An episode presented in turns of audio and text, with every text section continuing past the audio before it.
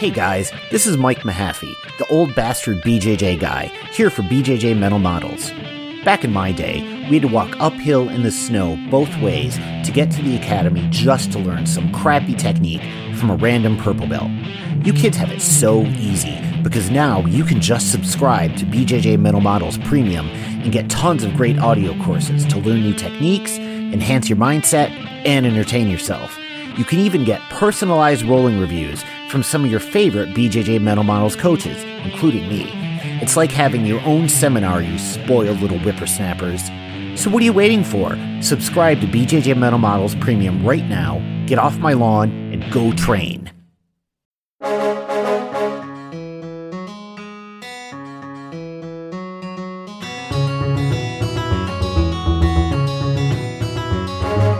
Hey, welcome to BJJ Mental Models, episode 248. I'm Steve Kwan. BJJ Mental Models is your guide to a conceptual and intelligent jiu-jitsu approach. And today, man, I'm here with someone that I've been following since I was a little white belt. I'm here with Shawn Williams. How's it going, Shawn? Hey, great, man. I really appreciate you having me on the show. I am so glad to have you on. The, first time, like I said, that you landed on my radar, I was, I think, a white belt, and I heard the story of you inventing the Shawn Williams guard and practicing it with Renzo. And I think you were a blue belt at the time. And I thought, man, if if this blue belt can be inventing guards that work and get Renzo's blessing, then you know what? There's hope for me too. so, There's hope for all of us. yeah. Well, but cool. I'm glad I laid the foundation of hope it's a big one, man.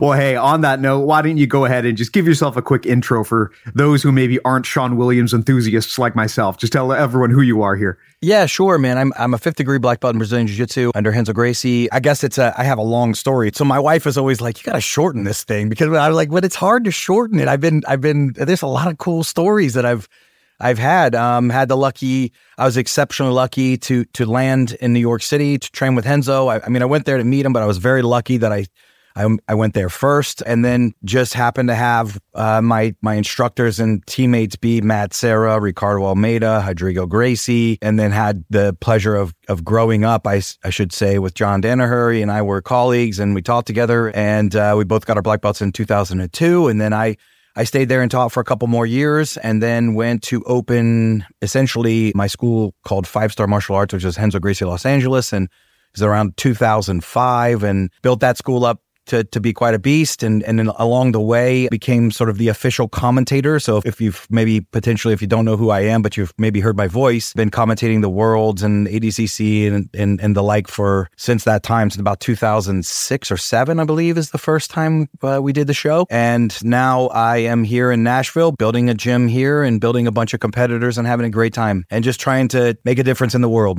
Hey man that wasn't so bad. That only took about a minute. Some people well, they come on here and I ask them to tell me about themselves and they go on for the half the show. So yeah, I well, thought that was I, fine. My, my, my wife would like that. I'm getting better. I'm getting better. Well, hey, man, I mean, when I get to talk to someone like you, the hardest part is always figuring out what topic because there's so many things to discuss. I mean, the first thing that I thought about was Shawn Williams guard. I could ask you a bajillion questions about that. Yeah. But I, I put this in front of my community. And one thing that had been suggested is they had talked about your closed loop approach to teaching. And they said that they thought that would make a phenomenal topic. So if it's good with you, man, I want to talk about this. I'd love to hear about this method and why everyone in my group, at least, is so excited about it and how you use it. Yeah, yeah. It's it's it's sort of just a. I guess it's you know it's a systematic approach. It, it base it's you know it's based on systems, right? I believe that when we get efficient. Now, I do have to say, uh, before we even go down this road, you know, I'm a real fan of context. Like, I believe that without context or contextual knowledge, then, then jujitsu can be really bland and you really can't define anything. So, for instance, you know, if we're talking about competitors versus hobbyists, I, actually like to call people enthusiasts. I'm, I'm, I mean, I, I use the word hobbyist, but I'm not a big fan of hobbyists. I don't believe anyone in in jujitsu just like, oh yeah, that's a hobby. I mean, because it, it it'll it'll save your life. I've had students that have say I literally saved their life. So I'm careful when I say hobbyist, even though I say it, I always catch my, oh no, enthusiast may be better. I don't, I don't know. Athlete, yeah, sure, but um, we have to put context and I think everything that we do. And so then we we can make a better assessment of of what it's for. So let's put context in as a closed loop as a general application that will speed up the efficiency of your jujitsu. And so then when you're just playing, right, you don't really care about uh, tournaments or whatever, you should kind of expand your knowledge to just have fun, uh, play in all sorts of different domains, which I believe then increases the likelihood of you having fun and also increases your likelihood of just being uh, overall pretty deep in, in knowledge versus competitors, right? So competitors, sometimes it doesn't behoove them to practice anything outside of a very specific, efficient skill set. Now, that being said, I feel like they should know what's going on. I feel like most of the world class people know exactly what's going on, but but it doesn't mean that they play in those areas very often. When we're talking about closed loops, it can be as big or small as as your as the context of what you're using it for but in general what it really is is i have an approach of jujitsu that you know it's pretty simple right where jujitsu we want to get to the back and essentially really like these days I have my my competitors getting to the mount more than the back. I've always been a fan, and I think where I came from was a fan of jujitsu for fighting. Like, does it work in in fighting? It's just where where I was sort of brought up. Everybody was fighting around me, and and so it sort of naturally said, "Hey, these things are better for fighting. These things are better for sport. But let's focus on the things that might be a little bit more efficient for for fighting and, and and I, I, believe those things bridge the gap of all three departments of jujitsu. But I guess the, the efficiency of what I define as a closed loop goes with my overall approach in so that we all know jujitsu, you, you, the goal, ultimate goal is submitting someone. But behind that, we want to get to the very best position that we can get to, which is I either mount or back, depending on the context, really. And, and then control them and then submit them. That that would literally look like UFC one, a perfect match. Uh, some someone that puts someone down, passes their guard if they have a guard, goes to the mount, and then gets the back when the person turns over and submits him. That's like a perfect case of efficient jujitsu, and I think pretty much we would all agree with what that would look like and what that is. So in that, I I found that hey, if we're going for a submission and we're, say, in the mount and it fails. So ultimately, we should end in no less than the mount. We should end in no less than an equal position on this little ladder that I have. If you envision a ladder and back control is the top of the ladder, then mount would be the second rung. You know, depends on how you look at things. Turtle might be turtle top might be the, the third one. Cross side uh, top might be the next one down. Close guard top, and then close guard bottom would be the sort of where the line is between closed guard passing and closed guard bottom, you could say that's the middle of the ladder. And if you folded the bottom ladder up, well, then it would be the same, right? Back control bottom would be the very bottom of the ladder. And then you could have a, you'd have a efficient, like, hey, I want to move up the ladder and then get up to the top.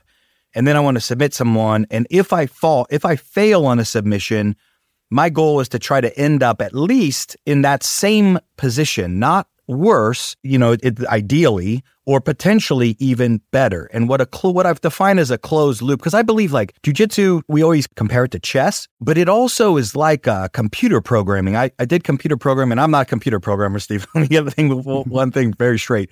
But I did it in college for a year, and I was like, wow, this is crazy. But com- jujitsu is literally a bunch of if then statements. There's so many of those things that, like, when you are in the highest levels, you're like, well, if that happens, you do that. And if that then happens, you do this. And if that happens, then you do this. And so the closed loop theory is essentially if I'm on the mount and I try a, a submission through my training partner's defenses, if that's what happens, I should A, either move up the ladder or if everything fails, if everything goes wrong, end up in exactly the same position that I started, which in this case we'd say if we were on a mount top, I go for Katagatame. He maybe he turns out of Katagatame, I take his back, he escapes the back, and I remount him. And as long as you are not over committed to the submission, if you're ahead of the game, generally you should be able to end up in the same position if you have this system all worked out. And so then that's why I define it as a closed loop. It's a loop that it's a sequence that starts in a position that's advantageous for me. I go through my series.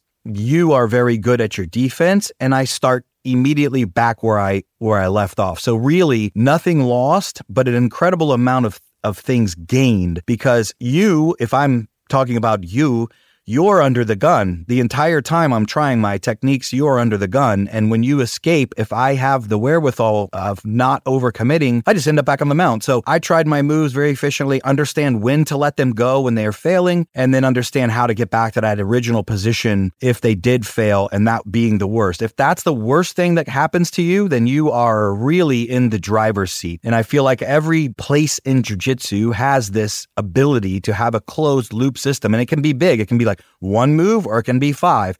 But the, the thing that begins helping people work this out is that then you start to put priority on submissions. So if we take an arm lock per se from the mount and you move into an arm lock or a jujigatame and you you go off to the side, it's great pin.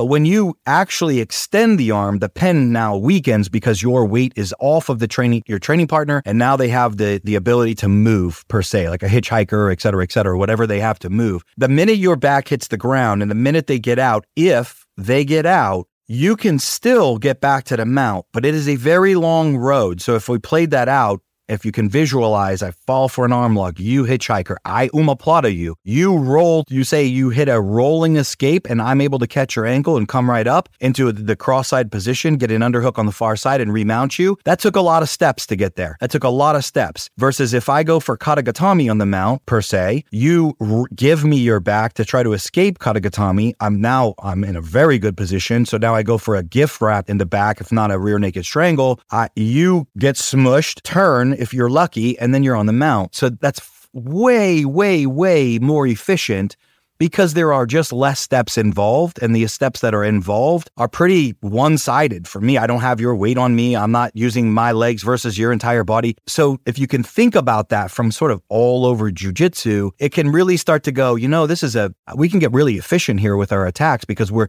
the attacks that we're picking and choosing that we're spending the majority of our time on are techniques that put you on the run, that don't take long to get back to where I did before if it failed and so that makes you very efficient at your follow ups. If there's only two moves to choose from uh, for a defensive purpose, then it's pretty easy to pick out how you react to those defenses. So, in a nutshell, that's kind of how the whole entire theory is based.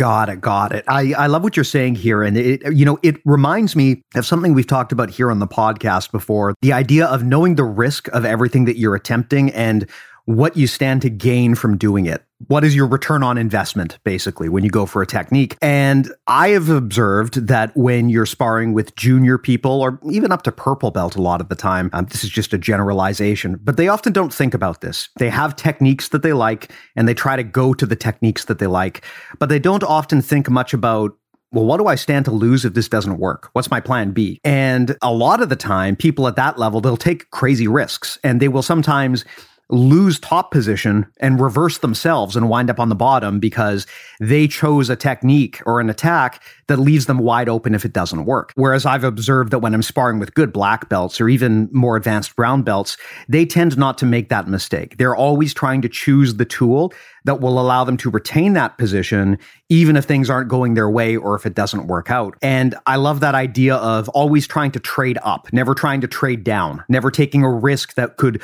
result in you losing this position that you fought so hard for, but always making sure that even if what you're trying doesn't quite work the way that you want, that you're at least going to wind up in a position that's equivalent to or even better than where you were before. So I remember when this first came to my light or to my eyes, I first realized what a big difference it makes when you start thinking about jujitsu in that way. It was very helpful for me and made it a lot less likely that I was going to do something dumb and wind up on the bottom after I fought my way to the top. Yeah, I love that. That's exactly correct. Like, and just speaking even from retention side, right? So say we're mounted again, because the one thing about closed loops, right? You can't be like, yeah, man, I'm getting out of the back and I ended up with this guy back on my back. Great. Shawn told me that this is great. No, no, no. I'm not talking about like getting getting defensively. Like closed loops are not made for defense. They're primarily on off, you know, we're talking about offensive things, but um, say we're even retention's sake. So say we are mounted and someone elbow escapes and traps our ankle. If we're not just so fixated on my gosh, my ankle is stuck. I have to maintain that. I have to. If you understand this early, so even from the mount, I'll give you an example of sort of philosophy I have from the mount. If two arms are down at your waist and you are dealing with a very experienced person, I dismount almost immediately but the way that we dismount is that my fist is already pummeling in with weight in your far arm. Generally, it's usually your far arm. So when we pummel off or I pummel off, when you turn, you you'll you'll miss your elbow escape in a perfect world, and then you'll turn into me because there's the the likelihood that you're going to turn away is is unlikely. But if you did, you'd give the back. So an individual will generally turn to you, and then you have a now you have an underhook. And so then when you have an underhook and your knee is still on their, your shin is still on their stomach, then you're just immediately moving right back to the mount. And then you're mounted with an arm up in, in line with the shoulder. And that plays, bodes itself very well to my, the mounted approach that I take where I call that half, like uh, two arms out, in line with the shoulders are full T, and then just one arm out. I just call it half T to be simple, but then you're there. And so that essentially was a closed loop. I, it wasn't like a, I'm attacking your, the katagatame, but I'm on the mount. You went to get out and I just said, "Hey, I'm going before your your move really sets in. I'm going to go off the mount and when you turn, I'm underhooking and you go and I'm going back to the mount." And it, it's little things like that. When you have them worked out, you have a different mindset. All of a sudden, it's not such a big deal if you lose the mount or if you lose a position because you're backed up. You know, you know what's coming because you've done it and rehearsed it over and over and then you can be just ahead of the game. And it's it leaves very little room for the person that's getting out defensively to really work. They they then have to have a really high intellect of what is exactly about to happen. Like when someone dismounts you then you need to go wow this i just got dismounted and there's an un- potential underhook happening when i turn. So i need to pummel and so then it just starts, it just gets bigger and bigger, all the, all of these things. Um, so we can look at it as well as for positional retention. But yeah, in my opinion, it makes jujitsu a little bit easier to navigate. Same with the leg locks, right? So legs have always been around Renzo's. We've had, I mean, it's like my first day, I always tell my, tell everybody, my first day was a cross heel hook. That's, that's what I learned my first day of jujitsu was uh, the person on the bottom was elbow escaping. We were on top, and you went right into a cross offshoot heel hook. And see, that was the first lesson I ever had. But we always had this approach of heel hooks are great in the right place and they serve their purpose. But if we overcommit on the heel hook, you're going to end up in a bad position. Whereas if you don't overcommit on a heel hook, just like I was talking about Katagatame, and someone goes into a defensive set of sequences, then you should at least end where you were, or ideally, what you were discussing is better. You're in a better position and you're not chasing the leg around until you end up in a horrible position and stacked and mounted and et cetera, et cetera. So I, I think it just really helps start to have people work that out in their head. Absolutely. I love that bit too about making sure that in the event that you do think you're going to lose the position, you start setting yourself up for success so that you can get right back to it again later common mistake people make is if they feel like they're going to lose mount, they just try to mount harder. you know what I mean? Yeah, they just yeah, try, yeah. They just try to hold on for dear life, and usually yeah. that what that winds up doing is putting you on the bottom, um, or getting you pushed back into a, a half guard or even full guard. Whereas if you set up something like a good underhook, you can then dismount and then upon their movement, just remount right again. And of course, um, if this is a, a, tournament setting, that's that's point farming, right? You're going to get a lot of points if the person pushes you off, and then you just go right back to that position. So I would say that's an important point of understanding too, is that trying to cling on to a failing position usually isn't the best strategy, but you can set yourself up so that if you have to temporarily move away, you can come right back to that without having to cede side control or an inferior position and lose the good stuff. Yeah, correct. Correct. So I would want to know here, practically speaking, I think probably most people will hear this conversation and they'll say, yeah, that makes sense. Ideally, you don't want to trade down. You don't want to take a risk lose the position that you fought so hard for and wound up somewhere else. But the question then that will often come up is how do you do it from a practical standpoint? Mm-hmm. And I don't know if um, from your teaching you find that this varies depending whether you're on bottom guard or topside mounts or what have you. But I would love to know, practically speaking, what are some tactics or tips that you could use to make sure that you enforce that closed loop when you're on the attack? Yeah, that's a great question. Uh, the approach when we have trainings, first of all, it, so again, this depends on context, right? So, so I've got a group here in Nashville, small, very dedicated group. We're about a year and three quarters in of a four year cycle. We are on a four year cycle because I believe that that's a very good amount of time to program in these things. It takes about four years. It's an Olympic cycle. That's there's some definitely some real benefit in having long term planning with these short mini cycles in between. But in my competitors, and they do things different. I mean, they they all have these goals of succeeding in in the highest levels of competition, and this means that there is no wasted time on things that aren't going to make sense in the particular environment that they want to be in. That is vastly different than a an approach for someone that really just wants to be involved in jujitsu is going to be involved for the next rest of their life and has the the benefit of time to really learn everything, right? So coaching or teaching is something that I believe as an instructor, you need to really deep dive and, and play and be pretty well versed in many, many, many areas because you're going to teach it and you need to you need to understand a lot. Competitors, on the other hand, nah, they really just need to understand what they're supposed to do, when they're supposed to do it, why they're supposed to do it, and then be well versed in things that are around it. And so, with that in mind, we already have a lot of systems worked out. They're just worked out. What's efficient from the closed guard? And then, what, with that in mind, what are our loops from these different positions?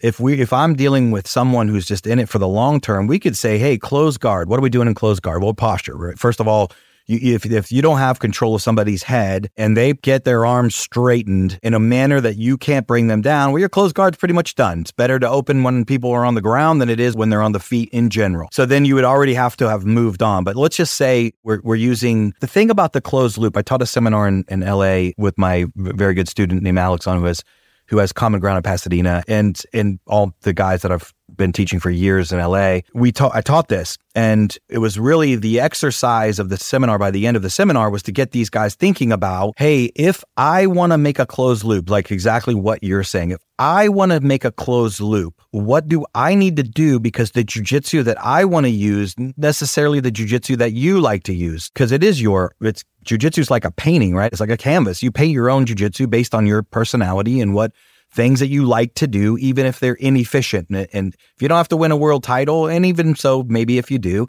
uh, you can go outside the realm of efficiency just for fun, for pure fun and and personality. So we'll just pick the the good old arm lock from the closed guard. Like wham, you hit an arm lock. This person defends, right? So they you stack me. If now I need to be prepared for that. If my arm lock is failing, I need to be prepared for my secondary attack, which if you stack and I go under your leg, I might sweep you to your back. This potential right? I might sweep you to your back. Now, here's another opportunity for me to either stay on the arm. I could stay on the arm, or I could try to mount you. If I mounted you, boom, that was that's that's sort of a one loop to the other. It's no, no longer a closed loop. Let's just say it is going to be a closed loop. I sweep you to your back, and you immediately I try to straighten your arm. You immediately hit a hitchhiker, and wham! I put you back in your guard off your hitchhiker. There's a closed loop. And so, if you need how you do this in practice is you have to develop this, or you through your coach or instructor um, but I would behoove everyone to take their own responsibility and based on your personality. And you work this out. You, it's like a flow chart. You're going to work out like if I go for an arm lock, then what happens? What can happen? And then how am I going to react when that happens? So now I'm going to have to hit another move, or hey, if the person stacks, you go right back to your guard. That's that's a very short closed loop. You tried, they defended, you go right back to the guard. Could be as easy as that. Doesn't have to be complicated. Can be as easy as that. I have a saying, and closed loops are sort of a system, right? So I do have a, a, saying that systems don't have to be complicated. They just need to be complete. And when you are talking about closed loop, that's the same. You need to have a complete structured environment around your offense, a particular reaction, and then your reactions until they either get you in a better place or you return back to where you came from. And the way that you can do this as well in practice, what we talked about is overcommitment on the mount. We talked about that earlier. I'm a big believer that every technique has a window and it's and the window closes, right? It's open in the beginning and it closes. When that window is at its most open, um, obviously, this changes with experience. I don't like to say, oh, yeah, that guy's a black belt. So, boy, like his windows are going to stay open for so long and he's going to understand exactly when that window is open. I don't like to talk about belts. I like to talk about experience because a white belt that plays any sort of guard enough could have more experience. Now, this would be difficult, but he could. He could generate more experience than a black belt in that particular instance. So, that person that has a, a lower rank could, their windows, not only one, understand when the window just is opened, and they might have a slower closing window through experience. So they might have what feels like a lot longer to react. And that's what we feel like when we're lower belts training with a black belt. We're just like, well, that move looks the same, but how come they can do it to me and I can't do it to them?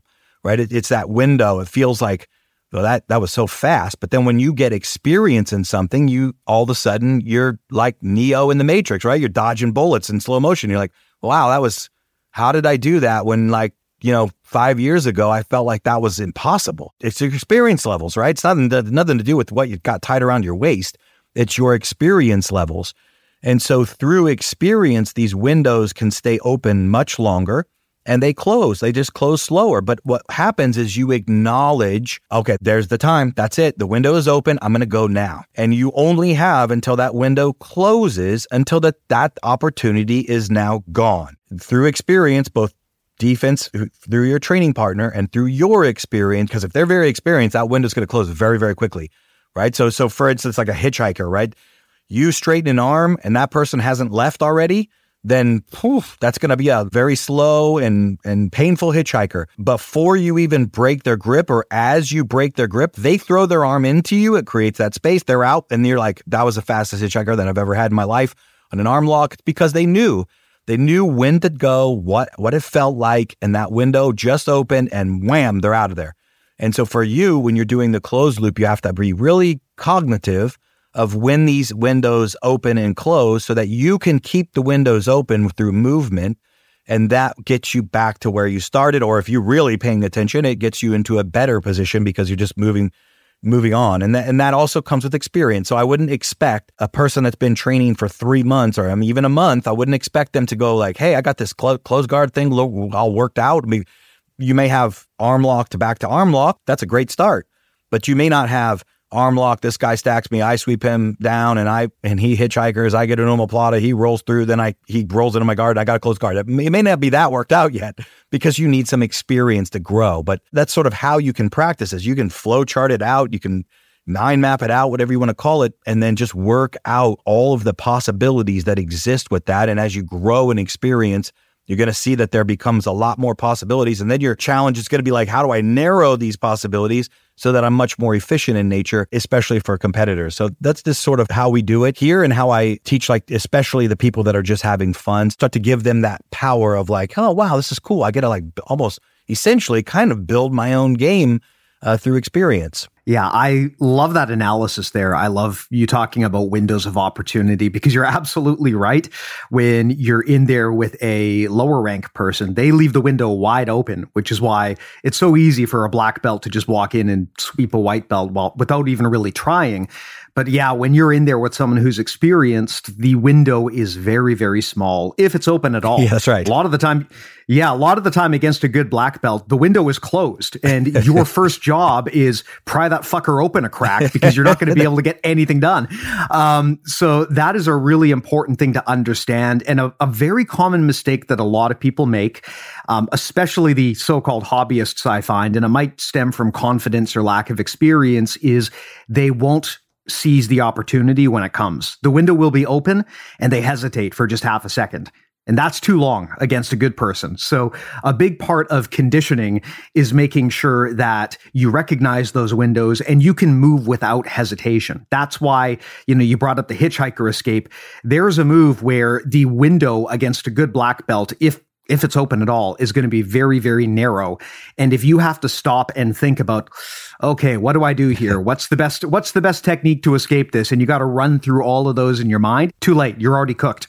Right. So that's right. That's, so that's part of the benefit of training is you internalize all of those movements so that it's not your brain doing the thinking anymore. It's your body doing the thinking. It just knows and it just does the right move. And you don't have to stop and process it cognitively, which is, that's why we train, right? It's to move all of that stuff into the muscle memory so that we don't hesitate and lose that window. That's correct. And, th- and that's where you really get the difference between a competitor and someone that's really just like, hey, I'm in this for the long haul.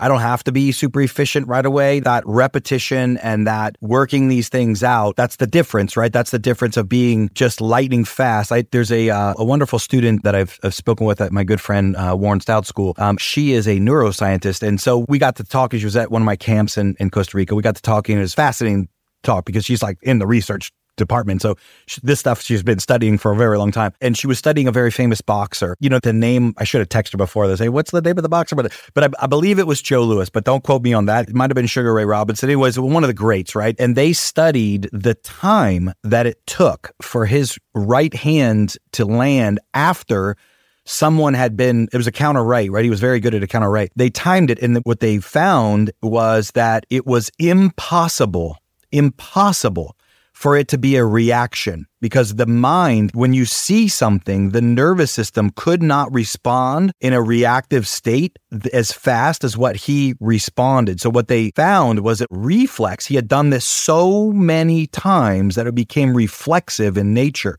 because a reflex is much faster than a reaction. And so what we're trying to build in in what I'm trying to build on my athletes is that these things are reflex reflexive, not reactive. And so if someone moves in a very specific way where their hands are becoming down, we'll use the mount again. They've bumped up, here comes their arms down, then we need to rehearse this so many times that it becomes as close to reflexive as possible.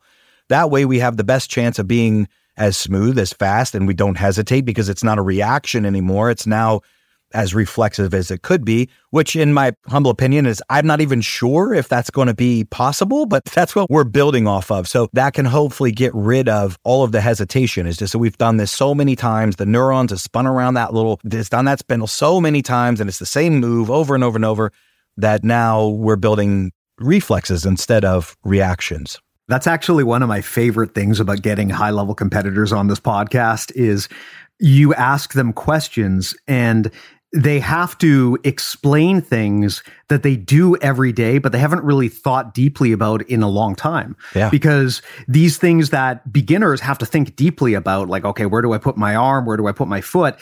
An expert has done so many times, the body is just on autopilot. And so when I get them on this podcast and I say, okay, you have no video, you have no visual aids, you cannot just do the move and tell people to copy you. you have to explain with your words how you're going to do a knee cut pass.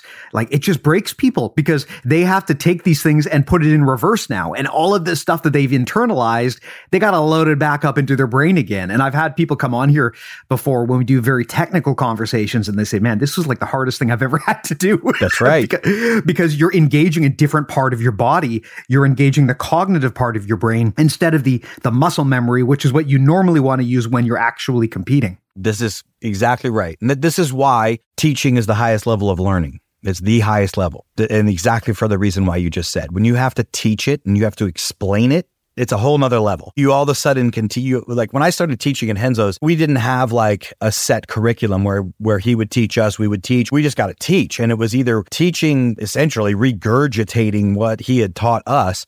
And even though you learned it when you were he was teaching you and you were learning it like you and then you're doing it right you're doing it on these people like high level people we're we got like world champions coming in and visiting and we're doing these techniques on other world champions then when you go and you teach it it's almost like you learn it again and you're just like ah, that's why i do that but i knew why i i thought i knew why i did that because Renzo was like the best teacher on the planet and he told me why i did that but then when i you regurgitate it you're all of a sudden like there's something else that clicks in your brain and you're like oh, that's why I do that. Like, duh. Yeah, but yeah, you already knew that. So just exactly what you said. I, I, that's why I always say the, the highest level of learning is teaching. Everyone should teach, even if it's just for fun, because it's a whole nother, a whole other thing teaching. It will paradoxically make you better at jujitsu to teach other people because you will start to question and think more deeply about things that you probably never thought about. People will ask you questions and then you'll realize I actually have no idea. I've never thought about it. I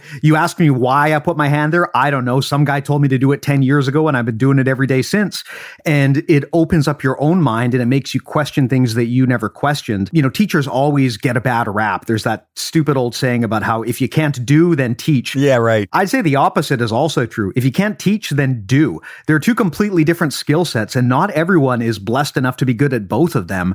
Um, but I would say don't sleep on the importance of being a good teacher. It is one of the best ways to learn. 100%. A student of mine sent me this article from, uh, it was in a Harvard Business Review. Um, and it was really neat because it was a study on reflection. And so they, they did a study, I think it was a call center that they had done a study on. And they essentially, they had a control group, which just basically worked. And then over the course of that day, whatever they worked on, they were tested on. The control group did, that's it. They just worked. I believe it was an eight hour day. Don't quote me on that one, but I believe it was an eight hour work day. And they did this for several weeks and then they were tested. The second group was, we'll just call them Group A. And Group A got to work 15 minutes less every day, but then they got to write what they learned. They said, hey, they, you go and reflect on what you learned today, and we're going to give you that 15 minutes of time to do that. And then group three or group B was the same as group two. So, or group B, group A is they got a 15 minutes less, but not only did they reflect on it, they shared it. So they talked about it with their peers. So they got to teach it more or less. They got to explain what they did. The control group, uh, once they got their standard tested uh, done, they found that the group that reflected just by writing it down, not sharing, performed 22.8% better on the tests and then the, the, the last group, the one that taught, performed 25% better than the control group. So there was that 3% difference um, from teaching it over just the people who reflected it, which I, I found like I was like, wow, that's cool. That's a great study, great proof. And then this goes in point of what do you do as a student to get better? If I told everyone on this, the audience today, hey, I have this really good secret. I can make you 22.8% better. Do you want to hear how to do it? And they'd be like, oh, yeah, of course. Take notes. and they go, oh, okay. if you want to, what, what about, hey, if I could make you 25% better, would you really want to know? And yeah, yeah, yeah, yeah. Take notes and then tell somebody about it or teach. Well, you know what? This touches on something you talked about earlier, and I want to get I want to get your opinion on this, but I'm pretty sure I already know what you're going to say. But let's get it on record anyway. So, you talked earlier about how you don't like to think about people in terms of belts, but more in terms of experience level. A common thing that you will hear people say is that you should not be teaching at all until you're belt level X. I know people, instructors that I respect greatly, who say that they don't let white belts teach at all in class. Basically, if the white belt wants to talk and explain something, they're just not allowed to do it. I would want to know what your thoughts are on that. Oh, that's a good one. Yeah. So let me ask you. I remember what I said about context, right? Mm-hmm. That I I told you on one. There is no question that, that this is like this is the best part and the worst part of, of, of, of, having me on a show. Very rarely is there ever a question that I'm going to answer without some sort of context. What if that white belt was Henry Cejudo? Yeah. Would that guy still say that that guy can't teach? Exactly. anyway, let's let, let's not say that. Let's just say that this is a guy off the street, right? No experience. You know, look, I started teaching when I was a blue belt. This was at Renzo Gracie Academy. This was from one of the best to ever do it, and it was very very limited in nature. I, I he let me take a private on, and it was just like a guy came to the school, a music guy, and had no aspirations of of competing or anything like this, and but just a very nice human being. And he, he and he said, "Hey, Shawn, I want you to teach him. And I was, it was late blue belt. Said, wow, wow, I'm honored. So cool. Now, here's the thing, right? And this isn't just me talking about it. Like training is training, right? And I, my experiences were very different. I, I was training, you know, this is another contextual fact here. I was training on average probably six to eight hours a day. And then it got even more than that. When I started the early morning, when I was purple belt, I think John and I were in the gym probably a good 14 hours a day, maybe 15 hours a day, because I started a 7 a.m. class there. And I was, so I was essentially at Renzo's with minor breaks, walking out, getting lunch from seven in the morning until 11 at night, more or less, Monday through Friday. And then about five to six hours on Saturday and about five to six hours on Sunday. So I was a real loser, like as far as like time, time went, right? But but so so there's a context to that too. Like I had a lot of experience under my belt, and but I was still a blue belt, right? So I had about a lot of experience in what I did. And then he let me teach, and shortly after that, I got my purple belt, and I became an avid teacher in the gym from that point forward. So here's another story, right? So there, there's a white belt. I have a story of we were doing a move in the gym in the academy, and it happened to be like a neck crank, essentially, like a old school sort of neck crank that we were working on. And a guy co- says something like uh, can you help me with this? Like he's strangling me. I'm, I'm choking. I'm, I'm tapping from a choke. And he's, was like, I shouldn't be a choke. So he walked over and this guy was essentially doing the move incorrectly. He was not doing it right, but essentially it was a closed guard buggy choke more or less. It's a closed guard triangle with him with an elbow deep underneath his far leg, and and Renzo was like, "Let me get in there. Let me feel this. You're choking? Like, yeah, yeah, I'm strangling." He's like, "Okay, let me feel this," and he gets in there and he says, "Okay, go for it." And the guy does it, and he sits in there for a second and, and he taps. He goes, "Let me feel it one more time. Let me feel it a couple more times." He felt it a couple more times. He's like, "Man, hey guys, come over here," and he literally taught that move and he was like, "I want you guys to see like this is uh this is legit. I'm just felt it, and this is a legit choke." That was a white belt making a mistake. Now, could that have white belt have taught it? Most likely not. Now, if the white belt has enough experience in one thing, then sure. Like I'll tell you, if this white belt has done the elbow escape a thousand times, is really efficient at it, but can't pass the guard to save his life, then maybe this guy or gal might be somebody that's good for you, him to like, you know what? This a, there's another new guy. Hey, will you teach him the elbow escape? Yeah, that's fine. Okay, great. As long as the instructor knows it's all worked out and it's not just some random teaching and because I, I think there needs to be some rules in the gym, right? Somebody can't be teaching while another guy's teaching or anything like this. I, be- I believe there needs to be order in the gym, but but like I I would have no problem having a very experienced individual teaching a lesser experienced person, no matter what their belt was, if they were vetted, more or less, if they're vetted and they know how to teach, I think there's, you know, there's a lot to coaching and teaching as far as like do's and don'ts. And I have a very thorough instructor training program that like not even talking about technique first. It's always talking about like the approach that we have for coaching. So, uh, but I would have no problem with that whatsoever. I think that is important as long as it's useful and it's vetted then sure. Yeah, I love that take there. I think that the context matters a ton. 100%. It's one thing. Yeah, it's one thing if it's a two stripe white belt who sees that the day one new guy is struggling with a cross choke and wants to give him some pointers, right? That's one mm-hmm. thing. It's another thing if the two stripe white belt goes on Reddit and publishes a whole treatise about how Lachlan Giles is wrong and is an idiot, right? They're, they're very different kinds of things, right? There Some, we go. Sometimes. there we go. Yeah. The, the thing that I just worry about is I never want to shut the door to people and say, you are not allowed to teach anything specifically because of your belt rank. Because like right. you said, the belt doesn't mean that much in terms of knowledge. There might be areas where that person, either through hard work or luck or just mistake, as in the case you brought, has stumbled onto something that no one else has. Yeah. And beyond that, as you already talked about, one of the best ways to learn is to teach. I love the idea of jujitsu as a laboratory style environment where people collaborate and they help each other. And you can't do that if you tell your white belts you're not allowed to talk to the other white belts and teach them stuff. Yeah, correct. I think, uh, and to your point, like where this might be a little bit off top, we are in the point where, so I, I did karate when I was a kid. That was what I had available. And I was very lucky, actually, to be honest, with where I train. I didn't even realize that until I was like training shoot boxing and like doing things with. I was like, wow, wait a minute. I think I was very lucky where I came up. Um, but beside the point, we we are jujitsu is in this place now where we are exactly in the place where karate died, where there is two different paths right here that we're already taking. We're seeing it all the time. It's like what you just said, that because of the internet, the internet is both the best and the worst, just like the yin and the yang of life. Most of the time, the best thing that you have in your life could also be the worst thing that you have in your life. The internet is sort of the same for us in jujitsu. We're, we're at that point where anyone can just pick up a camera and start teaching and, and going on a tangent. And it's very hard to understand if they're not known, if they're vetted vetted or not. Um, and I think that's where we do have to be careful about that, right? So some people are brazen and they're like, this is, uh, they teach and they're funny or whatever. They can have an, an online persona and they can, they can get more credit than than it's worth. But uh, on the flip side, if somebody is vetted, like we were talking about, if they have experience, they're vetted, they they understand what's going on, and they can teach in limited capacities, even if they're quote unquote a white belt, then hey, great,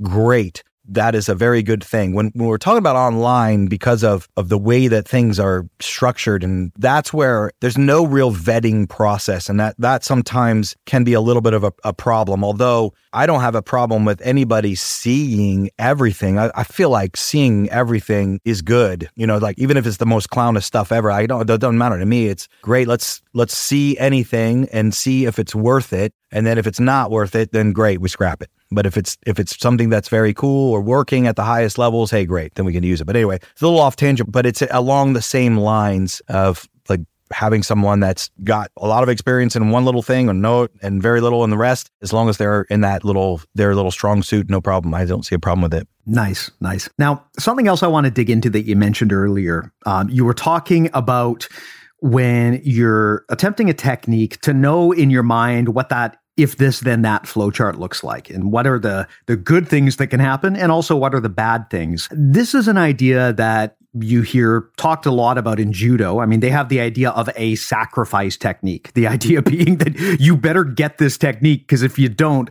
it's going to go real bad for you. And many of many of those techniques do bleed through into jujitsu, especially some of the takedowns. But I would argue that there's a lot of sacrifice techniques you can do on the ground, both from the bottom and the top, where the level of commitment that you have to put into it is is very high. So if you're going to do that technique, you better be real sure that you're going to get that technique because otherwise you lose the whole thing. Um, common mistake that white belts will make, for instance, is they're on top. They think maybe there's an armbar, but they don't really have it, but they go for it anyway. And they wind up falling off the person because they don't really have their weight placed on them. They're not holding them tight enough. Now they've lost the whole thing, right? I remember going through this when I was a white belt. I was like, armbars for a mount don't work because every time I try this, it, you know, I always wind up on the bottom. I mean, now that's one of my highest percentage moves because I just don't do that anymore. But I would want to get your thoughts on that, on the idea of committed techniques in jujitsu and how you factor that into your decision making. Like, do you think about that? You know, what's the, how much commitment am I putting into this and what can go wrong if I mess it up? Yeah, yeah, 100%. So again, it, it falls along the lines of who we talking about and what's for. But I feel like in general, when people are in this for the long haul, right? Maybe, you know, when I talk about competitors, I think, you know, since I've been in this game a long time, oftentimes I make the mistake of thinking about competitors that start jujitsu when they're 21. If you're starting when you're 21, you really need to be efficient of like what you're doing, when you're doing it, how you're doing it. If you if that's your goal, like man, I want to win this, or like I'm shooting to be the best that I can be, and I want to be there by the time I'm 26 or 27, at least have a good start on it. You've got to be efficient, or you have to have 14 hours a day to do what I'm about to say. I think you need to play everywhere. I always say easiest to get into cold water. The easiest way to get in cold water is to jump. It's not to put your foot in, especially if it's like a cold plunge. Like it's not a good idea. Put your toe in, you might second guess things. But if you jump in the water too late, you're in. Now you've got to deal with that. So in competition, I feel like that's a great approach to learn is to just, you just got, you go with it. Don't worry about the consequences when you're learning things. You just try. And then you work out through experience what your mistakes were because by trying, you open up all the possibilities for a mistake to happen. If you're conservative and you don't even do it until things are perfect, it's going to be a very, very long road for you to get through all, navigate all the if then statements that are going to happen because you may not even allow them to open.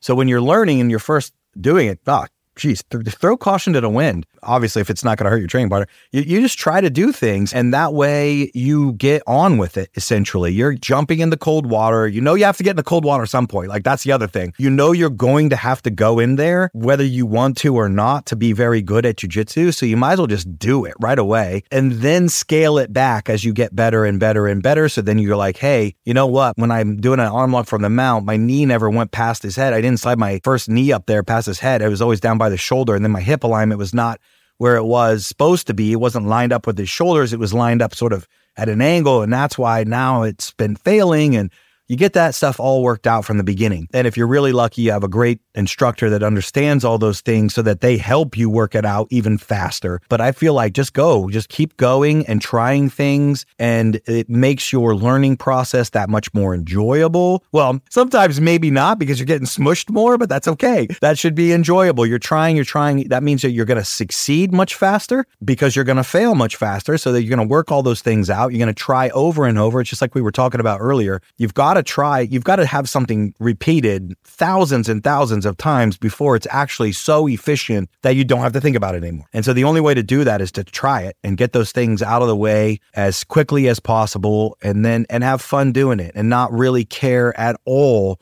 what happens. Like my approach to takedowns is is that like the whole game of takedowns isn't judged until the transition is over once it's on the ground, that's a takedown to me. It doesn't matter if I'm shooting the double leg and putting you down, or if I'm shooting the double leg and then you're going down and then I immediately get sumi gaeshi because you put a hook in as you were going down and, and now I'm on the bottom. Like, who won that? Who was really the person that ended in the best position? You were. I might have instigated the takedown, but it really didn't do very do me very well. I feel like things like that are a bit more important. So the approach of how do I get to the back or how do I get to the mount, and I and it doesn't matter how long it takes me to get there. Even if I try an arm lock and I fail, but then I have some follow up, or maybe I don't and I tap and I learn and that's it. You just get on with it quicker. You know, that's a really interesting insight because one of the things about jujitsu is you can really slow the game down to your comfort level. Uh-huh. I mean, look, if I want to, I can go in there and slap hands and bump fists and hold someone in my close guard for 10 minutes, right? There's nothing stopping me from doing that as long as I, I have the technical savvy to do it. And sometimes that makes jujitsu athletes a little bit gun shy to try these high commitment techniques. I have definitely felt this in myself where when I try to do judo, it's very different because, I mean, if you want to execute a lot of judo techniques, you've got to go, right? You can't just, you can't half ass your way into an Uchimata. You have to be willing to throw your whole body into uh-huh. it. It's a high commitment technique. And for a lot of jujitsu people, that can be real scary. First of all, because there's always the what if, right? Like, what if I fuck this up and I wind up on turtle and now I've given up the whole thing? Whereas in jujitsu, it's possible to be that slow boa constrictor who just never leaves an opening, or at least it appears that way. So I think maybe for some people, it's hard for them to embrace those high commitment techniques because, like you said, only way to get good at them is to do them. But if you're afraid of failing, you're never going to do them in the first place. So you got to kind of get over that fear and attempt those things before you have any chance of getting them to the point where they're good enough to really execute on someone. That's 100% correct. And maybe if someone's out there hearing this, they go like, hey, say you're going to do a six minute round in the gym, maybe then you say, hey, your goal is to get to the back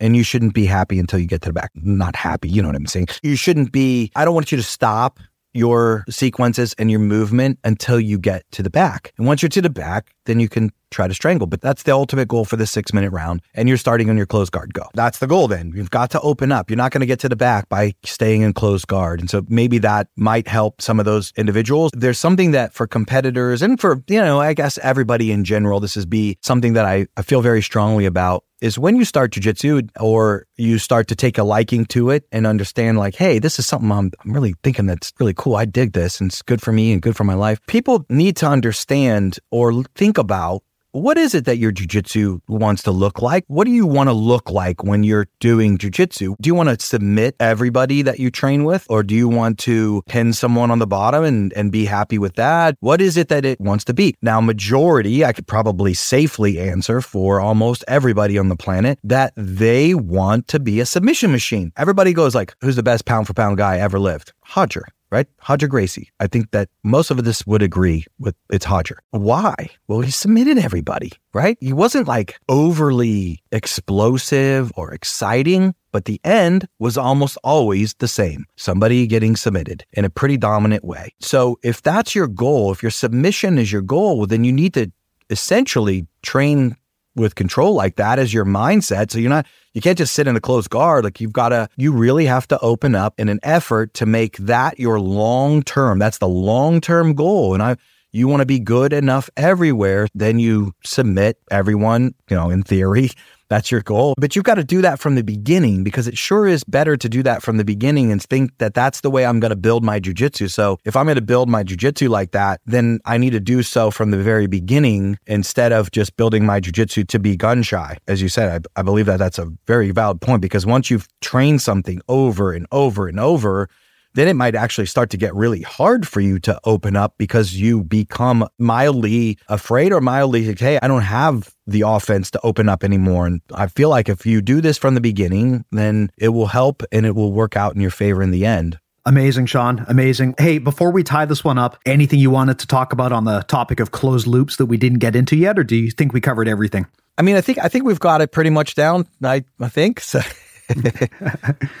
well, do write in and let us know if you agree or disagree. But in the interim, Shawn, if people want to check out your work, if they want to learn from you or follow you, how do they go about doing that? Yeah, thanks, uh, Steve. I'm on Shawn Williams BJJ on Instagram. I'm Uh, you can go to my website, ShawnWilliamsBJJ.tv, although I should be getting complete with ShawnWilliams.com. Obviously, it's S H A W N Williams.com pretty soon. And, and, and feel free to shoot me questions. I also have it on my online platform called JiuJitsuEDU.com. And you know, I get some stuff out on Fanatics. If you are a big Fanatics fan, then I've got some things there as well. Amazing. Well, as I always do, I'll put all of those links in the show notes to make it easy for people. I'll also put a link to our stuff. BJJMentalModels.com is where everything lives. Uh, getting close to 250 episodes of the podcast. So there's a massive back catalog if people want to dig through our old stuff, all of which is in, intended to be just as relevant today as it was back then. Um, also, you can get on our newsletter. We send out some awesome thought pieces as well as show notes every week, completely free. Beyond that, if you want to dig in deeper with us, I definitely recommend checking out our premium service, BJJ Mental Models Premium. The main reason you'd want to sign up for that, number one, you get access to our massive course library, tons of courses on strategy, tactics, uh, and other insights from some of the best minds in the sport. We've got some new ones up there by Claudia do Val, Rafael Lovato Jr., Brianna Ste-Marie. So definitely recommend that. You also get direct coaching from us. So send us your videos. We'll break them down. Um, it's not just my dumbass, as I've said before. We've got an amazing review team, including Brianna Ste-Marie, uh, Margot Ciccarelli, a lot of other world class black belts. Um, we're always trying to add more value to premium, and the first week is free. So please do consider checking it out if you haven't already. It's all at bjjmentalmodels.com. Again, link in the show notes. But Shawn, thanks so much for coming by, man. This one was a bucket list item for me, and I'm just so glad I finally got to have you on here. Such a pleasure, man. Thank you, Steve. I appreciate it and uh, love doing it. Thanks, man. Thanks to the listeners, too. Appreciate you as well. We'll talk to you next week. Take care.